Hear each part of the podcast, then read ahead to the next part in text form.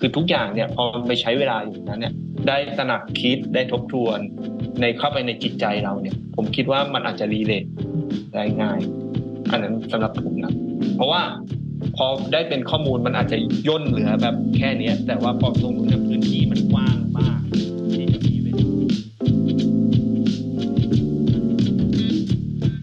ใน 2 ตอนที่ผ่านมาเนี่ยเราได้พาทุกคนไปสำรวจ psychological distancing หรือระยะห่างทางจิตใจที่เรามีต่อปัญหาสิ่งแวดล้อม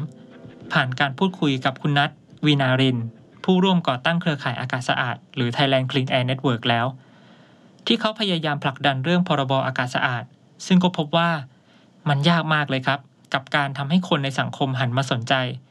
ทั้งๆทที่เรื่องคุณภาพอากาศ คือสิ่งที่เกี่ยวข้องกับชีวิตของเราโดยตรง เราพอเข้าใจแล้วว่ามันมีสิ่งที่เรียกว่าระยะห่างทางจิตใจ ที่แยกเรากับปัญหาสิ่งแวดล้อมออกจากกันคำถามต่อมาคือทำยังไงที่จะลดระยะห่างทางจิตใจนี้ได้ มันมีเครื่องมืออะไรไหม ที่จะพาผู้คนในสังคมหรือแม้แต่กระทั่งตัวเราเอง กระโดดข้ามกำแพงทางจิตใจ เพื่อนำไปสู่การเปลี่ยนแปลงพฤติกรรม หรือมี action ร่วมกันเพื่อสิ่งแวดล้อมมากขึ้น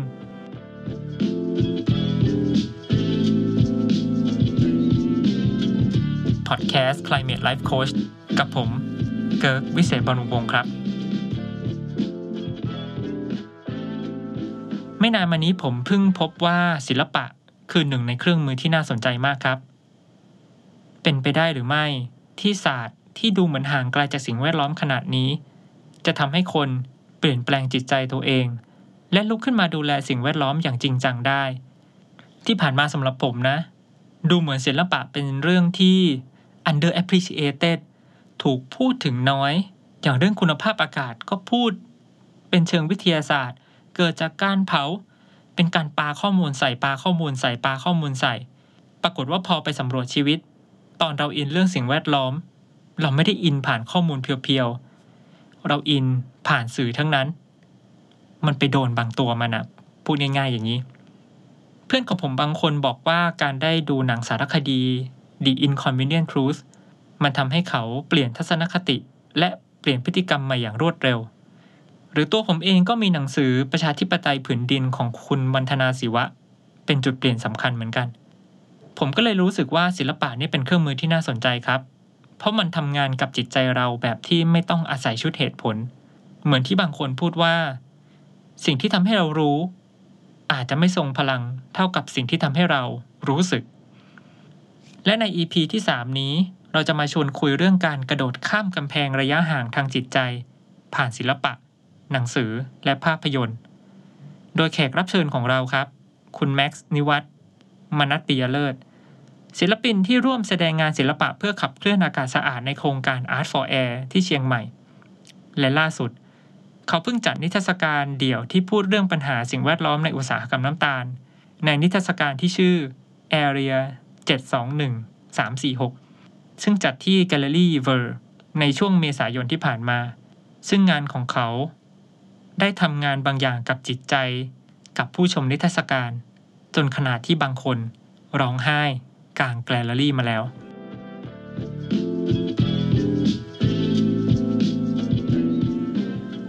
ทราบมาว่าคุณแม็กซ์เองเนี่ยเมื่อก่อนก็ไม่ได้อินกับเรื่องสิ่งแวดล้อมขนาดนี้ใช่ไหมครับ ความสนใจของคุณแม็กซ์ ก่อนเนี่ยจะไปในเชิงสังคมการเมืองมากกว่า ก็เลยอยากรู้ว่ามันมีจุดเปลี่ยนอะไรครับ ที่ทำให้คุณแม็กหันมาสนใจเรื่องสิ่งแวดล้อม จนขนาดถึงขั้นสร้างงานศิลปะเพื่อสื่อสารเรื่องนี้ เราไปอยู่ใช้ชีวิตอยู่ที่เมืองนอกเนี่ยประมาณหกปี แล้วพอเรากลับมาเนี่ย เราเห็นว่ามันต่างกันเยอะ แล้วก็พอเราไปอยู่ที่นู่นอะ อากาศมันแบบบริสุทธิ์มันมันเห็นพีเอมน้อยมาก พอเรากลับมาในพื้นที่บ้านเราเนี่ย เราก็จะเห็นว่าเฮ้ยทำไมเราแบบยังมีแบบหมอกควัน แล้วตอนตอนแรกเราก็มองว่า เอ้ยหมอกควันพวกนี้มันสวย อืม จนเรามารู้ว่าอ๋อนี่ไม่ใช่หมอกแต่มันคือควันที่แบบมันอันตรายอะ อืม มันทำให้เราแบบสนใจเริ่มสนใจว่า เอ้ยทำไมมันเกิดหมอกพวกเนี้ย ได้ในช่วงแบบ ช่วงเวลาเนี้ยของทุกปีอะไรเงี้ยก็เราก็เลยเริ่มเริ่มเริ่มค้นค้นหา ไอจังหวัดที่ผมอยู่เนี่ยคือจังหวัดที่ผมอยู่คืออยู่ที่เมืองการ ทุกคนมักจะถามผมว่าเฮ้ยเนี่ยอยู่เมืองการเนี่ย สภาพอากาศที่เนี่ยน่าจะแบบบริสุทธิ์มาก เราหายใจได้ดีเราบอกว่าเฮ้ยไม่จริง แถวบ้านเราเนี่ย คือมีแต่แบบควันมีแต่เสียงรถติดล้อที่วิ่งอะไรเงี้ย สภาพจิตจิตใจที่แบบ คือมันก็ไม่ค่อยดีอะก็ต้องอยู่แต่ในบ้านเราก็จะไม่ค่อยเห็นอะไร แล้วก็เทียบกับไปที่อยู่ที่ที่ยุที่ยุโรปเนี้ยคือทุกอย่างมันเป็นระบบ การทำเกษตรกรรมที่นู่นก็แบบใช้เครื่องมือวิธีขนส่ง พวกผลิตภัณฑ์หรืออะไรเงี้ยเขาจะไม่ใช้รถเขาจะใช้รถคือเขามีชอยเขาให้เลือกมามากกว่า จากเมืองที่เรารู้สึกเมื่อก่อนเนี่ย เรามีต้นไม้ใหญ่เยอะ เรามีพื้นที่อะไรเยอะเนี่ย ทุกอย่างมันก็เปลี่ยนเปลี่ยนเป็นไร่อ้อยเป็นพื้นที่ที่แบบโล่งๆอะไรเงี้ยครับ มันทำให้เราเริ่มเริ่มว่า เอ้ย เราเราต้องทำอะไรสักอย่างนะว่า นั่นคือจุดเริ่มต้นเราเลยออกไป คุยกับคน ออกไปขับรถไปดูว่าเฮ้ยพื้นที่ตรงเนี้ย มันเกิดอะไรขึ้น มีโรงงานอยู่ตรงนี้ เริ่มเริ่มเริ่มมองมองปัญหาไปรอบๆแล้วมันมันมีจุดไหนที่แม็กรู้สึกว่าเฮ้ยมัน เราเราเราต้องใช้ความเป็นศิลปินของเราแบบทำอะไรบางอย่างกับเรื่องนี้แล้วอะพอมานั่งคิดว่าเฮ้ยปัญหาทั้งหมดเนี่ยเราจะถ่ายทอดยังไงเหมือนเราพูดน้อยๆแต่ให้คนได้คิดเยอะ จริง ๆ เราเป็นคนทำเราก็เลยคิดว่า เออ ถ้าเราทำสิ่งของบางอันขึ้นมาเป็นอ็อบเจกต์เนี่ย หรือเราผลิตงานประติมากรรมขึ้นมาเนี่ยอะไรหมายถึงว่ามันน่าจะพูดหรือว่ากระตุ้นความรู้สึกของคนหรือ การตระหนักของคนเนี่ย ให้ให้ให้เกิดขึ้นได้ไหมมันน่าจะมีพลังบางอย่าง ผมมองว่าศิลปะมันเป็นแค่เครื่องมือถ่ายทอดบางอย่างลงไป แล้วนำทาผู้ชมเนี่ยเข้ามามามารับรู้ มาแลกเปลี่ยนประสบการณ์ ผมคิดว่ามันน่าจะมาแลกเปลี่ยนประสบการณ์กัน ในพื้นที่นั้นนะครับผมขอเล่าถึงนิทรรศการของคุณแม็กที่ชื่อ Area 721346 ให้คุณผู้ฟังเห็นภาพก่อนนะครับ ลองจินตนาการว่า คุณผู้ฟังเดินเข้าไปในแกลเลอรี่แห่งหนึ่ง แล้วทันทีที่ก้าวเท้าเข้าไป คุณจะรู้สึกเหมือนหลุดเข้าไปอยู่ในอีกโลก ที่เป็นดินแดนขนาด 721,346 ไร่ ของอุตสาหกรรมน้ำตาลและไร่อ้อย ที่จังหวัดกาญจนบุรี ประสาทสัมผัสทุกด้านของคุณผู้ฟังจะรับสัมผัสอะไรบางอย่าง ทั้งภาพ กลิ่น เสียง สัมผัส ไปจนถึงการชิมรส ผ่านงานศิลปะหลากหลายรูปแบบ ตั้งแต่ภาพวาดที่ใช้ขี้เท่าจากไรอ้อย หรือกากน้ำตาลมาเป็นส่วนประกอบ มีชิ้นงานปฏิมากรรมมีอินสตาเลชันมากมาย และเมื่อคุณก้าวเท้าเข้าไปในอีกห้องหนึ่ง ก็จะรู้สึกเหมือนกำลังยืนอยู่ข้างโรงงานน้ำตาล โดยมีเครื่องฉายหนัง ฟิล์มเนี่ยฉายภาพโรงงานที่กำลังเดินเครื่อง กลุ่มควันมันพวยพุ่งเสียงจากเครื่องฉายหนังให้ความรู้สึกคล้ายเสียงสายพาน พร้อมกับมีกลิ่นสารเคมีลอยออกมาเล็กน้อย จากนั้นถ้าเดินไปอีกห้องหนึ่ง จะมีเครื่องดื่มที่ทำจากอ้อยให้เราชิม ซึ่งเป็นผลงาน การทำงานให้ความรู้สึกว่าพอเราดื่มเข้าไปแล้ว มันมีกลิ่นไหม้จากโรงงานขึ้น อยากให้คุณแม็กเล่าให้ฟังหน่อยครับว่าในวันงานเนี่ยผู้ชมที่มาเขามีปฏิกิริยายังไง กับผลงานเหล่านี้บ้าง อย่างบางชิ้นที่ผมไปเก็บ ขี้เท่าของอ้อยที่มันเป็น แล้วผมไปตำให้มันเป็นละเอียดเป็นผงแล้วผมเอามาเพ้นอีกทีหนึ่งให้เป็นแบ็กสโนมั้งก็คือหิมะดำเนี่ยครับก็คือ มันก็จะเป็นเป็นดำๆเป็นเกล็ดจุดๆคล้ายๆผงขี้เท่าบนบนแคนวาสนะครับ วันที่เปิดงานหรือว่าผู้ชมเนี่ย ก็จะมาถามว่า งานชิ้นนี้ทำไมมันสวยจัง แต่ว่าทำไมเห็นแล้วเนี่ย แต่มันน่ากลัว อย่างอีกชิ้นหนึ่งก็คือ เอ่อชื่อ Yellow Sky มี12ชิ้น แต่ผมอะคือจัดวางให้มันเป็น painting คล้ายๆบิลบอร์ดทุกครั้งที่ผมเนี่ย ขับรถผ่านเนี่ย ก็จะเห็นป้ายบิลบอร์ดแต่ว่าในหน้าที่มันมีควันเวลาเขาเผากันเนี่ยควันทุกอย่างเนี่ยก็จะเต็มจนไม่ผมมองไม่เห็นป้ายนั้นนั่นคืออะไร ผมก็ใช้กากน้ำตาลที่เขาเขาเอาไว้ หมักหรือเอาไว้ราดถนนเนี่ย มาผสมกับตัวเนื้อสีแล้วทา paint ลงไป ให้กลายเป็นแบบหมอกท้องฟ้าเนี่ยบางคนก็แบบรีเลทได้เข้าใจมันได้ว่า อ๋อเนี่ย มันคือในช่วงเวลาที่เรามองไม่เห็นอะไรเลยมันทำให้คนรู้สึกยังไงครับ เออบางคนก็บอกว่า เออเขาจะเห็นภาพเลยว่าเฮ้ยต่างจังหวัดมันก็ไม่ได้แบบที่ผมเจอคือมันแย่พอๆกับคนกรุงเทพแต่คนกรุงเทพเนี่ย ผมเข้าใจว่ามันมีมันมีการเรียกร้องนะแต่ว่าในเนี้ยคือมันเงียบอะมันไม่มีใครออกมาพูด เพราะว่าทุกคนไม่สามารถพูดได้ เพราะว่าทุกคนเนี่ยเชื่อมโยงกับ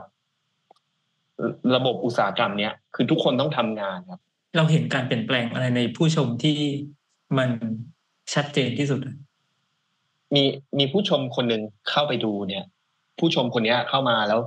แล้ว ผมก็เล่าให้ฟังในเบื้องต้นถึงปัญหา แต่เขาเนี่ยบอกว่าเขาไม่อยากจะฟัง เขาอยากจะแบบสัมผัสด้วยตัวเอง โดยที่ไม่จำเป็นต้อง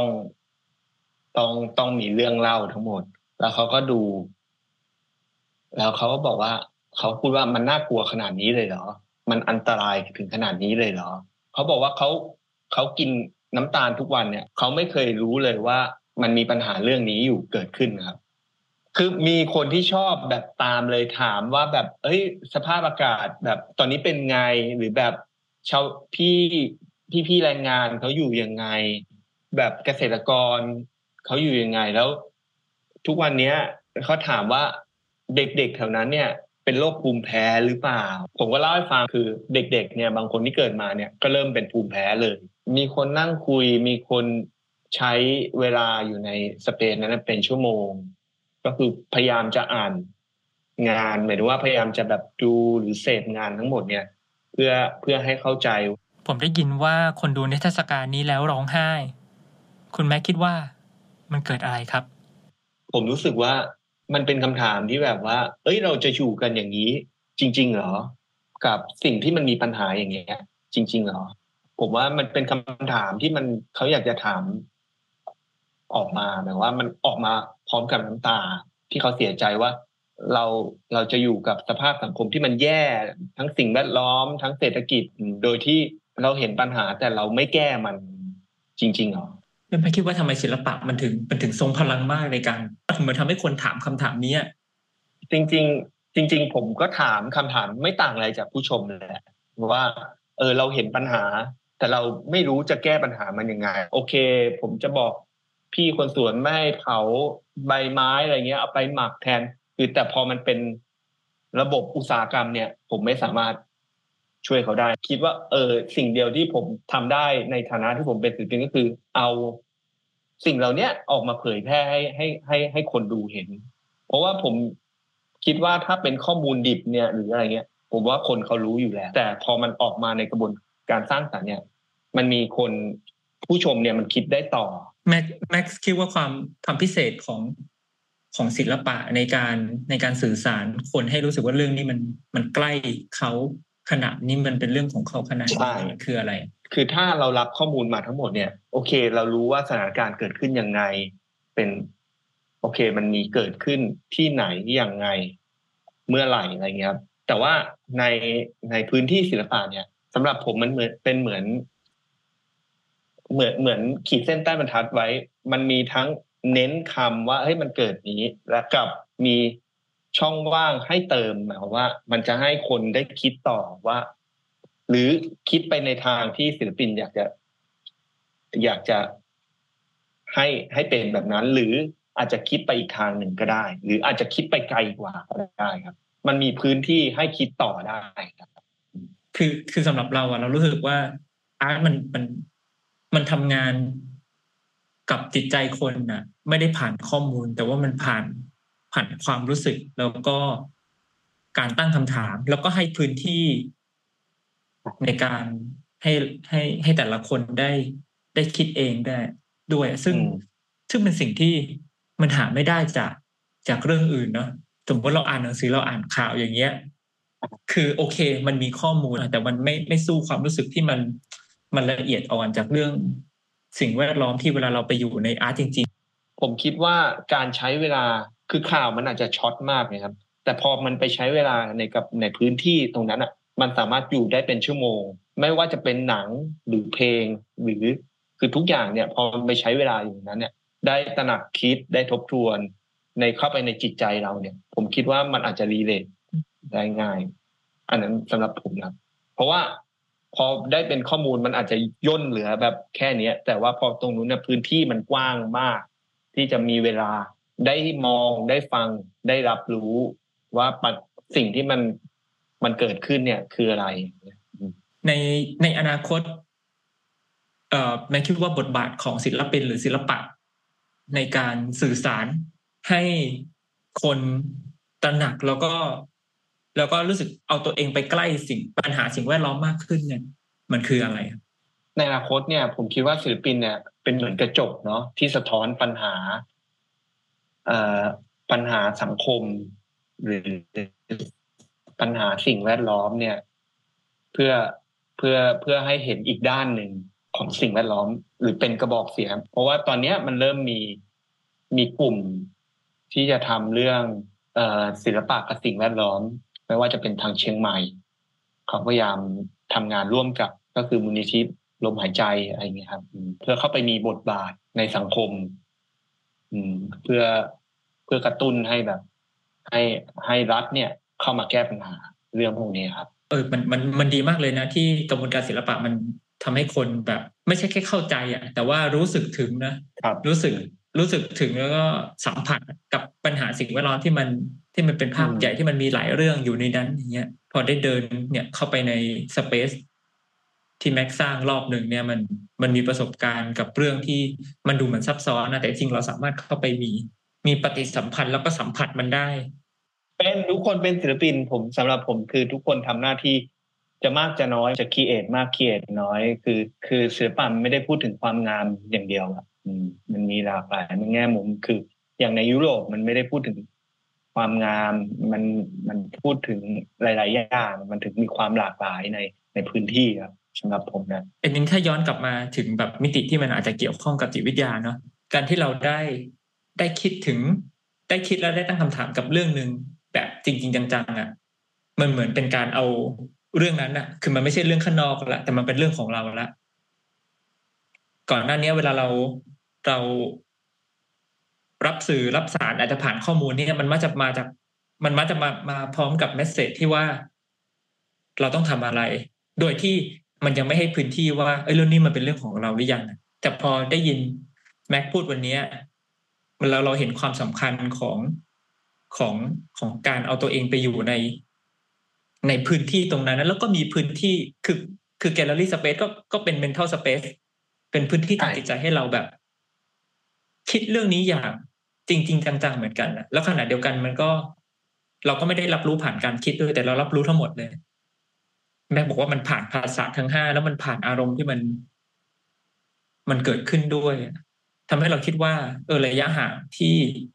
ที่เราพูดกันอะ คือมันอาจจะมีความใกล้ชิดทางเหตุผลเนาะคือเรารู้ได้ว่าเรื่องนี้มันอะไรมันเป็นยังไง แต่ว่า